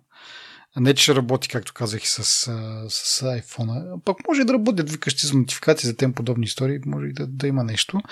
А, и с Fitbit приложение. Както и да няма да, да задълбавам, но а, м, нали, водят го, че ще бъде премиум Watch, така че ще се очакват някакви цени подобни от като тези на, на Apple, така че няма да е спасение. Защото ми се струва нали, с това облото, де ти викаш като облизано бомбонче, поне няма да ти закача толкова много ръкавите. Малко по ще бъде лесно нали, да, да, да, да се скрива в ръкава и, и да излиза от него, защото доколкото си спомням, това те дразнеше супер много. Това е голям плюс. Сега като го казваш, се замислям, че може би формата има смисъл в нея и може би ми харесва вече. Не, не, е, не ми харесва вече, но, но да, в смисъл на зимното яки успях да скъсам вече една веришка на този часовник, защото нали, то се... Примерно, е, сега съм в момента един тесен свичер, дето не минава през него часовник. М, м. Обличам свичер и слагам часовника, ако искам да го сваля с дърпане, с такова, нали? Да. не е окей. Това ме напряга, плюс това, това не е естествено усещане за мен и зимата, ако трябва часовника да ми отвънка, това означава, че 3 см от ръката ми ще няма да са в ръкава и това ми е м- моите OCD, нали, съответно. И това ме напряга Ще много. И, примерно, нещо. докато, да, докато карам, примерно, зимата, искам да си сваля якито, защото аз не спирам за да си сваля якито, пък то се закачи в ръкава, пък аз дърпам, пък нямам си какво. Нали, няма да изпадам в подробности в какви ситуации изпадам, но като, като цяло е, нали, ме дразни това цялото нещо. И нали, обема на часовника и формата на часовника има голямо значение. За Apple Watch той е по-обличък такъв. Нали? Може би там няма да го има този проблем. Докато на Huawei си е квадратен нали, водомер общо взето. И Ръбест. така доста е ръбест. Да. Да, но, но отличен кръчкомер. Има си мери сатурация на кръвта. Нали, това е нещо, което Apple го изкараха като мега функцията и да продават следващия часовник. Така че древните неща, които Apple ги изкарва е истина, нали, че те излизат малко... Нали, сега тук ние много пъти казваме, ама Apple ги мислят, правят ги и така нататък. Нали? Точно конкретно за този сензор не знам какво му мис... са му мислили и такова. Нали? Това е от тя работи, които са ги пазили за утрешния нали, брой. Така че, да. Добре, добре. Давам нататък е, с, с следващия продукт, който kind of обявиха. Pixel таблета, който ще бъде достъпен следващата година. Е, ми, нямаме много детайли, освен че ще бъде таблет. От снимките се вижда, че ще има камера. А, и, и това е. Показаха покрай него и в софтуерната част, че оптимизират Android за таблети, нали, което алелуя, нали, смисъл от колко време има таблети, т.е. колко време има Android, от колко време има iPad и от колко време мрънкаме, че таблетите с Android не са оптимизирани. Но, нали, вече като имат хардвер, който се чака да излезне, Google най-накрая сетиха, че трябва да вземат и с тая задача и видиш ли ще имат цели, цели 20 приложения, които ще бъдат при оптимизирани, гугълски приложения, които ще бъдат оптимизирани за голям екран. Ем, отново, в смисъл супер, обаче малко сте позакъснели според мен, нали? И едва когато на вас, нали, така бих се обърнал към, към Google, едва когато на тях им стана важно да бъде оптимизиран Android за таблет, тогава почнахте. Нали? Преди това техните партньори явно не заслужават този труд нали, да, се, да се направи и да се оптимизират тия неща преди това. Едва когато те имат вече, как се казва, кон в състезанието, тогава вече могат да... Но както и да е. Ами, това е от мен за Pixel таблета. Не знам ти дали си Нещо друго. Аз имам само едно нещо, което съм си записал. The most helpful tablet in the world. Нали, това е цитат, не знам кой го каза. Нали, най, ще бъде най-полезният таблет на света. Това искам да видя как ще бъде реализирано и как точно ще се конкурира с iPad Pro, нали? Но сега Google е малко по-гъвкав, ако трябва да сме честни от iOS, поне в това отношение на голям екран. Тази оптимизация е добре дошла, защото а, те позволяват а, и, мисля, че и прозорци, някакви неща, нали, да, да, да виждаш повече неща на дисплея, докато при Apple е малко аха работата. Mm-hmm. И честно казвам, ние даже сме го казвали това нещо, че големия ден ще бъде, когато има нали, вече iPadOS, стане малко като macOS, дори да не е изцяло macOS, да е приблизително като него. Вече да имаме, защото ти процесора, който е вътре в, пример, в iPad, е desktop процесор, а, докато тук нали, това не е desktop процесор, но въпреки това има потенциала да бъде една идея по-гъвкав. Нали, това не означава, че се че ще бъде много успешен, особено с такива твърдения, нали, най-полезният таблет. Аз бих казал, едно такова представяне трябва да бъде нали, Pixel първо е сигурно, дето, дето и, ти го каза малко по-рано, нали, най-привлекателният Android за нас, нали, за нашите разбирания. Един такъв таблет може лесно да се изрекламира, като кажеш, абе, нали, тук правиме този таблет, еди къв си е таблет, дайте му хардуерните спецификации, той сам би трябвало да си намери мястото на пазара. Нали. С такива гръмки твърдения, най-полезният таблет на света, не мисля, че ще му ще привлекат повече внимание или повече продажби или повече каквото и да било. Mm. И ако Android да го разделят на както Apple направиха на Android за, за таблети и Android за телефони, това мисля, че ще бъде ключа на, нали, от бараката, така да се каже, от палатката. Ми да видим колко още усилия могат да хвърлят за оптимизацията първо. Нали? Както казах, сега има 20 приложения, които са гугълските. Другите разработчици, надявам се да нали, и те да, а, да се замислят над това. Не знам дали самия Android ще бъде по някакъв начин променен и ще способства за тези неща. Това за полезния таблет, то аз си мисля, че това не му е селинг поинта на него, но просто тая темата за помощта, нали, за полезността, за helpfulness, нали, това е през цялата презентация беше, независимо за кой продукт става въпрос, те се опитват така да, да го набият това, че те се опитват да бъдат полезни. Нали? С всичките си продукти, с всичките си услуги да бъдат а, полезни за нас, да ни, да ни помагат. Така че едва ли това ще му е специално, като излезе поне selling point но това беше просто темата на тази на може би на, на една-две презентации преди това също. Тогава май почна това нещо да се изкарват, нали, че искат да помагат супер много на хората. А, не казвам, че не го правят, но нали, такава е темата. А, сега, как ще го изрекламират? Ще видим. Както казах, това ще излезне през 2023, до което ни остават повече от 6 месеца. Нали, до най-рано, най-рано кога ще го видим. А предполагам, че го видим пак по това време, т.е. след около година. А, и нали, какво могат да направят? Ще имат нали, новия тензор чип, който може действително да е, може да е разновидност, може да е същия както е в а, а, Pixel 7. Нали, там могат да поиграят малко с производителност и да кажат, ето тук това е десктоп чип, нали, да направят нещо подобно на Apple. Ма, да видим, смисъл много е далече и няма смисъл да, да спекулираме. Важното в случая е тази оптимизация и въпросът е докъде ще стигне тя, колко още зор ще си да, защото нали, имайки предвид, че нали, телефоните им поне от нас са доста харесвани, но въпреки това нямат кой знае какви продажби, не съм сигурен колко има мотивация в Google да, да оптимизират пък нещо за таблет, нали, който сега не знам да е, ама логиката ми подсказва, че ще бъде с още по-малко продажби, отколкото телефона. Пък знаеш ли, мои хората да, до сега са чакали този Android таблет чаках, нали, другите Samsung не ме кефят толкова много и да се отрепят да го купуват и съответно Google да им штракне нещо и да кажат, абе дайте тук да вложим малко повече усилия за, за оптимизации, за софтуер и за така нататък и така нататък. Ма ще видим. Далече е това.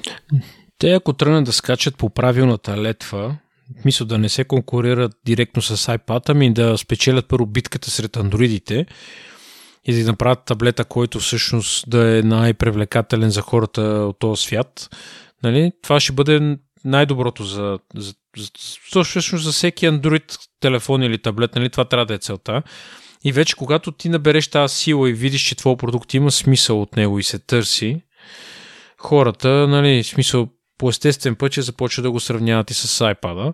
Но iPad това, което има, не знам аз как да го обясна, не е даже и хвалба, просто не мога да разбера хора, които имат Android ползват, примерно, iPad съм виждал и не мога да разбера толкова ли е добър или нали, така да кажа, Apple ли са се справили толкова добре или другите не могат да, да, да го осъзнаят как е станало, за да го направят mm-hmm. те. Като имаш напред, че Samsung и Google не са по-малки компании, нали, като ноу-хау и като пари да инвестират в R&D, така че няма логика една компания да е открила. Ясно че Apple са затворили цикъла, mm-hmm нали, те за чипове, софтуер и така нататък. И това е големия нали, плюс. Ама това не би трябвало да е нещо, което да, как да кажа, да не е възможно да се направи при, при конкуренцията. И защо не се прави, не мога да разбера. И според мен точно проблема е в тази липса на оптимизация. Той не, че нали, и iOS е, в началото беше много оптимизиран за iPad, постепенно го направиха, но Android да изглежда е още по-зле. Аз моите впечатления от андроидски таблети е доста старо, затова не смея да кажа, но когато съм ползвал, нали, той не беше на някакъв върхов хардвер, нали, не беше нищо особено, дори бих казал, че е доста разочароващо. Но пак казвам, това е стари впечатления на, на някакви, нали, не, не казвам, че е на Samsung таблет от тия Galaxy Tab, нещо си, тяхните флагшипи в тази област.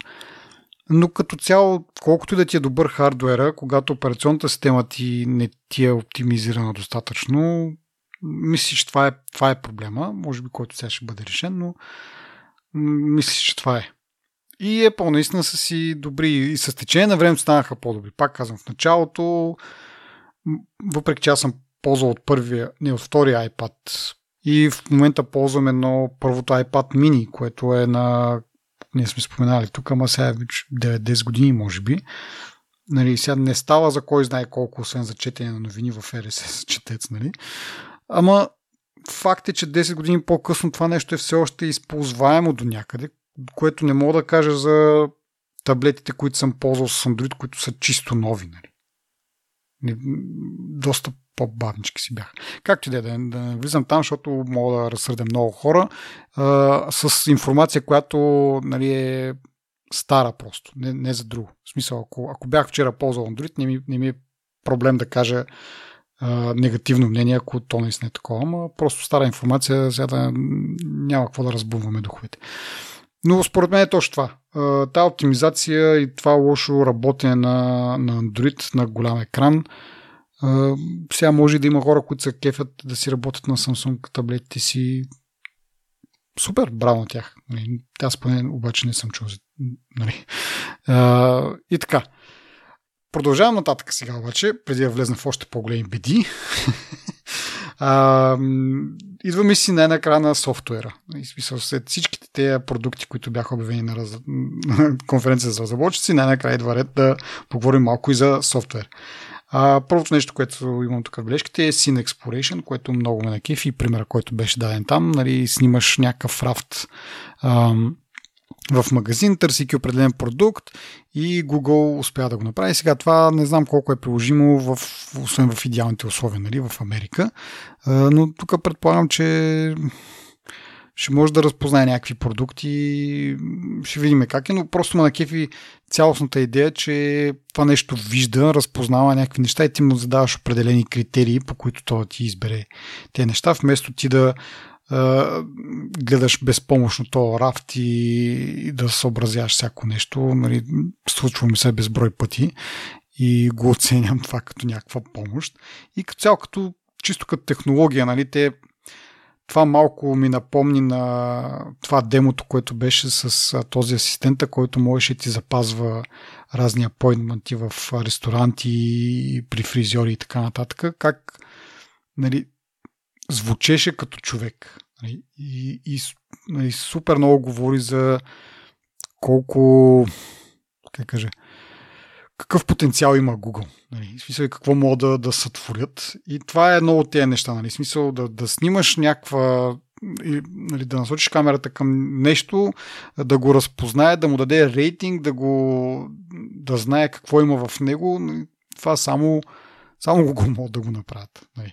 Проблема идва в това след това за какво се използва, нали? но няма да влизам там. Но наистина е много, много жалко, поне за мен, че а, компания с такива инженери, нали, с а, такава визия, трябва да си а, бизнес модела и е да продава реклами. Нали, в смисъл, как не, няма продукт, който да можеш да продаваш и да ги правиш тези неща, нали? И просто да, да, да печелиш от това, че потребителите искат да го ползват това нещо и да си го купят. А, но така. Look and Talk беше интересно а, с това, че нали, поглеждаш към даденото устройство и почваш да му говориш нещо и то разбира, че говори, говориш на него. Нали, не е нужно да го извикваш с някаква определена фраза. А, оправдаха се бързо, нали, побързаха да кажат, че видеото, нали, което съответно това устройство постоянно ще, ще снима и ще чака да го погледнеш, а, ще, ще се обработва локално на устройство, няма да бъде пращано никъде. А, нали, като това очевидно ще работи за продукти, които са вързани към тока постоянно, защото не мога да си представя телефона ти постоянно да нали, камерата да работи и да, да чака ти да, да, да кажеш нещо, защото батерията ще отиде по дяволите. А, така, докато поемам въздух, ти нещо да кажеш по тези две неща или някакви други неща, които сте направили впечатление? Ме, ме ми хареса това за сценята, дето го каза. Наистина това е супер. Даже в, в интерес истината, дори сега на Google Lens приложението за iPhone. Много често използвам Translate, който е... Mm-hmm. Не знам дали си го виждал. За слушателите, то е функция на камерата. Като пуснеш Google Lens и на камерата може да директно в реално време да правиш преводи на текстове нали, на други езици. Това го ползвам доста често и ме кефи. Та, така че това с, а, а, тая, а, с а, тази сцена, mm-hmm не, забравя как се казва. Scene Exploration. Scene Exploration, да. Всъщност е много готино, също като тебе ме кефи. А, и така, в смисъл това, че като гледам един таблет и му говори, той ме разбира, това малко ме притеснява, защото когато не го гледам, той гледа ли ме? Примерно. Гледа нали, те джиджва. Да, и те джиджва или колко хора те гледат нали, през това време. Е, е казаха, че да. само на, на устройството ще си видеото. Да, бе, те от 15 години разказват как няма проблеми с нали, чувствителната информация на хората. Да. Това, което ми хареса е, са очилата. Не знам дали не ти прецаква малко графика, но очилата ми изкефиха мене. Прецакваш го, да, бях ги оставил за накрая като нещо много така. Е, Добре, да, дай да ми набързо, през другите неща и отиваме на очилата. Нали, преди, преди по-рано в епизода споменахме за това как ще избираш какви реклами да ти излизат. Стигаме до това нещо, наречено My Ad Center, в който нали, ще можеш да посочваш от кои компании, какви продукти се интересуваш повече, от кои по-малко. Не мога да разбера, ако ти дадат такава възможност, защо няма да нацъкаш минуса, защото бяха представени като едни картички и пише примерно food, нещо друго там, технологии да кажем. И там имаш плюс и минус и можеш да ги помпаш, за да казваш, показвай ми повече реклами от това или по-малко реклами от това. Не мога да разбера, ако имам такава възможност, защо няма да нацъкам на всичко нали, максимално минус. И то, това може би ще значи, че едва ли ще ми спре рекламите. По-скоро, ако всички са на еднакъв минус, ще ми показва еднакво всички реклами. Ама малко така ми стана забавно, нали, как отиваш там и почваш да, да, да напомпваш минуса до, до безкрай. А, но да, интересна кака е идея. А, замислих се също и, че по този начин, нали, не, не, не, че не е нужда да следят, ама реално прехвърлят тяхната работа на тебе, нали? Не стига, че е, такова, ти събира данните, ми вече ги мързи такова, нали, някакво да те таргетират и да ти, да ти, е, да ти правят анализ, ами е тук ти си нацъкай какво искаш да виждаш като реклами, човек. И ти работиш за тях. Също като те, дето е, като ти изкарат едни капчи да кажат посочи в кои квадратчета има светофар. Нали, примерно. И това има една много готина теория, нали, че по този начин обучаваме тези колите, примерно. Защото нали, това много често светофар, къде има автобус, къде има знак, еди какъв си, къде има колело. И нали, теорията е, че по този начин обучаваме автопилотите на, на, на разни коли, защото нали, разпознаваме обекти, после те се тренират на, на, на тези данни. Та тук по подобен начин, нали, дори вече не, те не искат да се занимават с този анализ, ами дават ти на тебе и ти да си избираш какво да ти, с какво да таргетират. Което да, а... Аз също имам един цитат там. Ага, нали, да, ние, кажи, кажи, кажи. Ние вярваме, че рекламите, че рекламите са полезни, релевантни и безопасни. И това го каза една жена, която прилича много на тетка, която се опитва да те убеди в а, нещо, което не е вярно, в, с мекия си глас, нали? Едва ли не, моля ви се, изберете си реклами Ама, от списъка. Човек, аз съм виждал съм дори такива хора в коментарите и мисля, че сме го говорили това, нали? Как, защото обсъждаме нещо там в Google и някой се ще се намери да каже, е, мен пък макефи рекламите, да, да имам реклами, защото нали, търсил съм еди какво си, не съм го намерил и хоп, изведнъж реклама и аз сега си намерих продукта, който съм търсил. И нали, от време на време се появяват някакви такива хора. Явно или ги има, или просто защото да не останат по гръб нали, в спора. Ама, не знам, странно ми е на мене, ама аз съм го обсъждал и преди това, преди си търсих ни слушалки с определени... Ако нали, Google можеха да ми намерят тези слушалки с тези определени а, спецификации, които търсех, брал, супер. Ама силно съмнявам. Но както да е, нали, аз пак съм малко странен, така че може би не е мерил. Ами, хубаво, окей, но и хората като ги кефат рекламите да, си ги получават. Да, знам. Ама те, те, те ти казват, ето изберете си какви реклами искате да получавате, ама ти викаш, ще нацъка минусите, ами ако няма минуси, трябва да си избереш реклами все пак.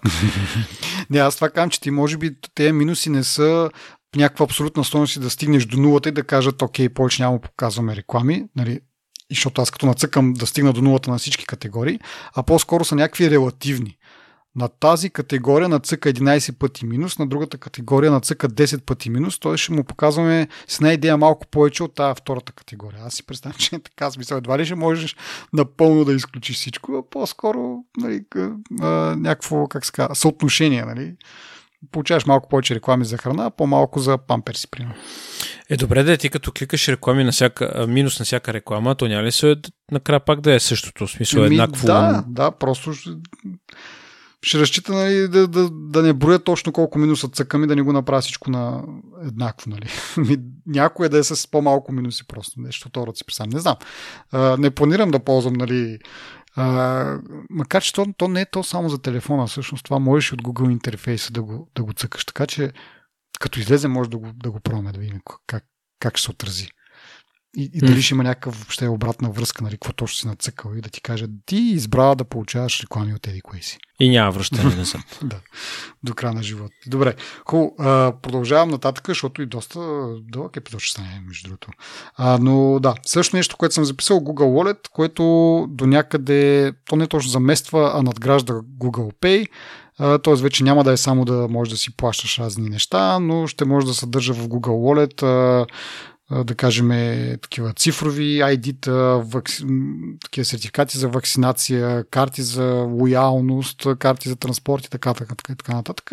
Нещо, което сме видяли вече в Apple Wallet, дори се казва и при тях. Така че да, Google Pay ще бъде само една част, която ще занимава с това да нали, да си караш дебит на кредитна карта и да пазаруваш с нея, но общо всичко минава под шапката на Google Wallet, а Google Pay ще се казва по-скоро услугата или така ще бъде обозначено дали даден терминал примерно поддържа Google Wallet. Ще се казва Google Pay. Нещо подобно на Apple Pay, Apple Wallet. Нали, виждаме паралелите. А, така. И последното нещо преди очилата е споменаха за кастинг, което явно значи, поне това, което аз разбрах, да не, много там не внимавах, де, но нали, кастинг като Chromecast, нали, оттам идва, явно ще си разработят или вече са разработили а, техен си протокол, който ще отворят малко повече, защото, нали, както казах, вече за Chromecast това работи. А, ще го отворят малко повече и ще стане нещо като AirPlay. Но просто за Android телефони ще може да си кастваш музика, надявам се, видео на други устройства, които го поддържат. Нали, като казаха, че работят с много партньори. Там имаше един слайд с а, много такива известни марки, Bank Olufsen, Sonos, Monos и така нататък. Така че да, това би било яко. В смисъл, за хората, които го ползват, аз сега примерно имам приятели, които имат Android телефон, искат да си а, плейнат нещо на, на телевизора, ама не могат. Нали? В смисъл трябва специално да имат Chromecast, най-малкото. Ако Google успеят да го направят това популярно и успеят да убедят производителите на разни такива такъв тип хардвери, като колонки и телевизори, ще бъде добре. Искам да го видя аз как ще изглежда. Това, дето си говорихме с тебе за Chromecast, не е никаква лоша идея, особено ако е портативно да си го местиш напред-назад. Mm-hmm, да. Добре, еми, идваме до очилата. Какво ще кажеш за тях? Очилата. Това, което показаха, ми се стори, че е само за преводи на текст на живо. Нали? А, mm-hmm. Но дори да е само една функция, защото ние вече сме виждали няколко AR VR очила, mm-hmm. те не са VR, ами са AR. А, виждали сме няколко вече такива, които завършиха някои с скандали нали, и така нататък, но тези показаха само една функция. Да. Тая една, тая една функция мисля, че е топ съвсем сериозно ти очила а, а, за бизнес срещи, за общуване в чужбина и така нататък, пътувания. И... Ние като ходихме в Испания преди не знам колко време, ни заболяха ръцете, да се обясня. като, не, като не говориш езика. Не е смешно изобщо, защото наистина боли. Въпросът е, че едни такива очила, една такава технология би била много, много приветлива. И хората, които казват, нали, биха питали всъщност къде ще, си, ще ги ползваме тези очила, Еми, всеки, който пътува в чужбина един път годината, според мен, си абсолютно заслужава да ги притежава тези очила. Ако им добавят някаква друга функционалност в бъдеще, като да знам аз каква функционалност. А, може би да ти показва карта, ако ходиш някъде или някакви, примерно, ако минеш покрай някакъв обект и да ти показва някаква информация за това. Защото те явно го имат това с това с сцените, mm-hmm. пак забравих името. Mm-hmm. Те имат тази технология, нали, просто да видиш нещо и веднага да ти се покаже някаква информация. Мисля, че това ще бъде също много полезно. Uh, и на не на последно място не са грозни очилата. Mm-hmm. Нали, в смисъл, тънки са, рамките не са нали, с компютър отстрани да ти виси клавиатура и мишка, как бяха оригинал преди. Какви бяха уния? Google Glass. А, беше тях. Да, Google Glass, да. Не, те изглеждат прилични, елегантни и вършещи работи. Съм, това може би най-якото нещо, което показаха на, на тази конференция. Въпреки, пак казвам, ограничените функции са, нали, само да ти превежда текст. Да.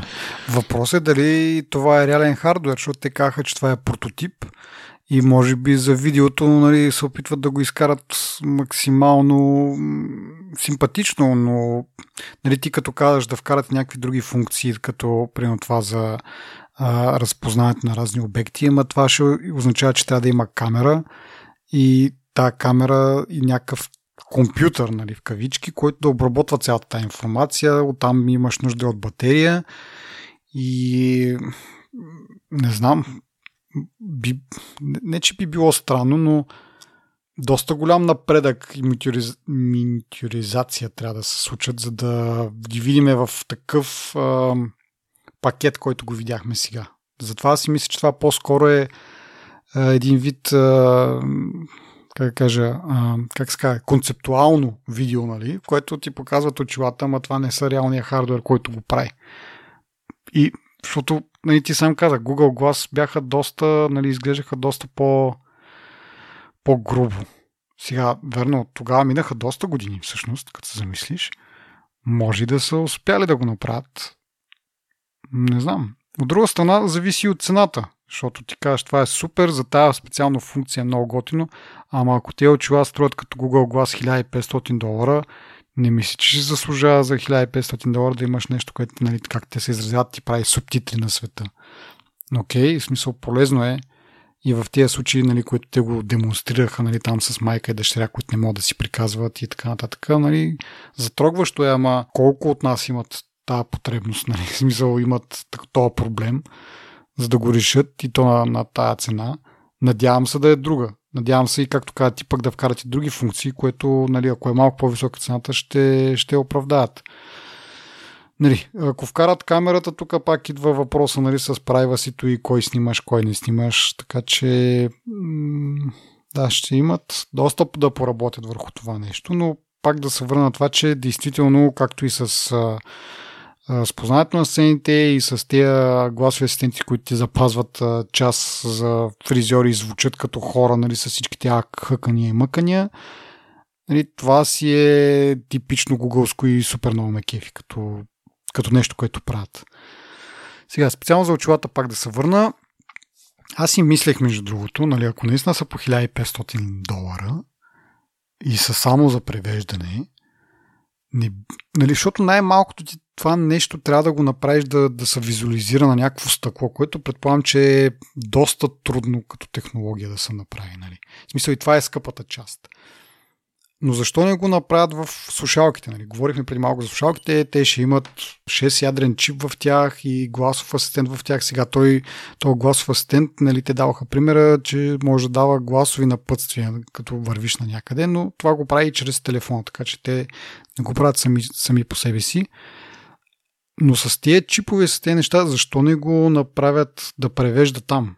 Нали, вярно, няма да е, може би, чак толкова в реално време, защото трябва да изчакаш човека да си каже всичко, но технологията е подобна. Нали, в смисъл, ти имаш човек, който говори, Google, там слушалки ли ще са, очила ли ще са, слушат, превръщат речта в текст, превеждат текста и ти дават на тебе превода в а, текстов вид.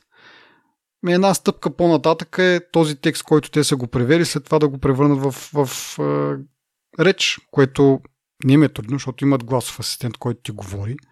Той работи на този принцип. Така че, да, трябва да се изчака, примерно, да, да си каже човека изречението, то да го чуе, да го преведе и да ти го изговори просто. И сега, предполагам, че това няма да е пак много ефтино, ама елиминираш нуждата от а, дисплей, така да се каже, в, в очилата, в стъклото на очилата. Абе, не знам, аз си мисля, че ако за всичко това, което казваш е вярно, нали? но си мисля, че ако те не избухнат с 10 функции, които са натрапчиви, ами ги правят бавно, нали, с времето да видят как ще се приемат. Нали, няма да го има този проблем с тия, дето с Google Lens. Глас. Глас, да. Така си мисля. В смисъл, не мога да кажа естествено, но и дето ти викаш, аз не се бях замислил за цената. Тя наистина като е 2000 долара, много важно. Да. И някои неща сме ги виждали, така и да не излизат от, а, а, от прототипната фаза. Mm-hmm. Или да излизат от там, стават бета, не знам си какво в някакви фази други влизат, които в крайна сметка не са крайен продукт. И те пропадат, просто защото се продават на ентусиасти само, които нали, нямат против да дадат 2000 долара и да, или лева и да, нали, и да кажат, ето аз имам. Mm. Не много интересно. Това ми хареса. Наистина това е най-якия продукт, който показаха, въпреки тел- телефона. Еми да, Пак казвам, то не е точно продукт, по-скоро е концепция. Да видим, надяваме се, ма, пак може би следващата година на Google I.O. може да видим малко, малко повече, не знам. Те не знам дали правят някакви, аз не, нали, не, не ги следим чак толкова зорко, дали си правят някакви други регулярни събития. да се надяваме, че има такива и скоро, скоро, скоро, да, да, да могат да ни покажат нещо. Да, най-малкото есента ще показват Pixel 7 Pro. Ако има тогава някакви апдейти, ще бъде яко. Ами нещо друго за Google I.O. Ми, преди да приключим? Ми, нямам аз нещо друго конкретно.